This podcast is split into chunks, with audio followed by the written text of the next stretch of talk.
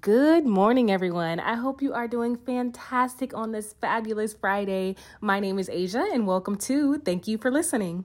Today, I have a book review for you all. This book is called Spirit Led Marriage Our Journey by Jacques and Toshia Posey. Yes, spirit led marriage. And in this book, these individuals in this marriage are very vulnerable. They're very raw and they talk about the difficulties that they faced in their journey towards becoming a spirit led marriage. Unfortunately, there's a little infidelity, there's lack of communication, there's a lot of challenges. They come from um, previous marriages. So, what they bring together is a blended family. They talk about all these issues and how they've took all these things and gave it to God and truly surrendered all their issues to the Lord and became spirit led as individuals and spirit led as a unit.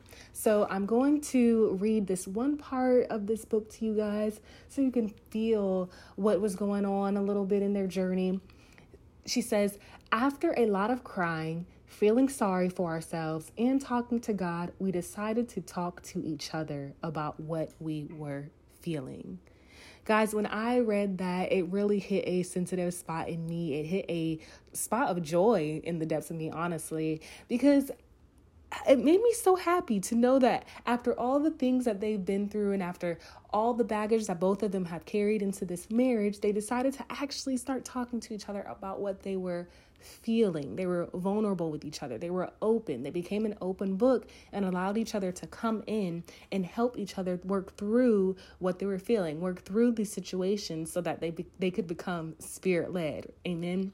So definitely check out this book. You can go to Amazon and order it. It's only $10 and it will help anyone who is trying to become married or who is already married and wants their marriage to be a spirit led marriage.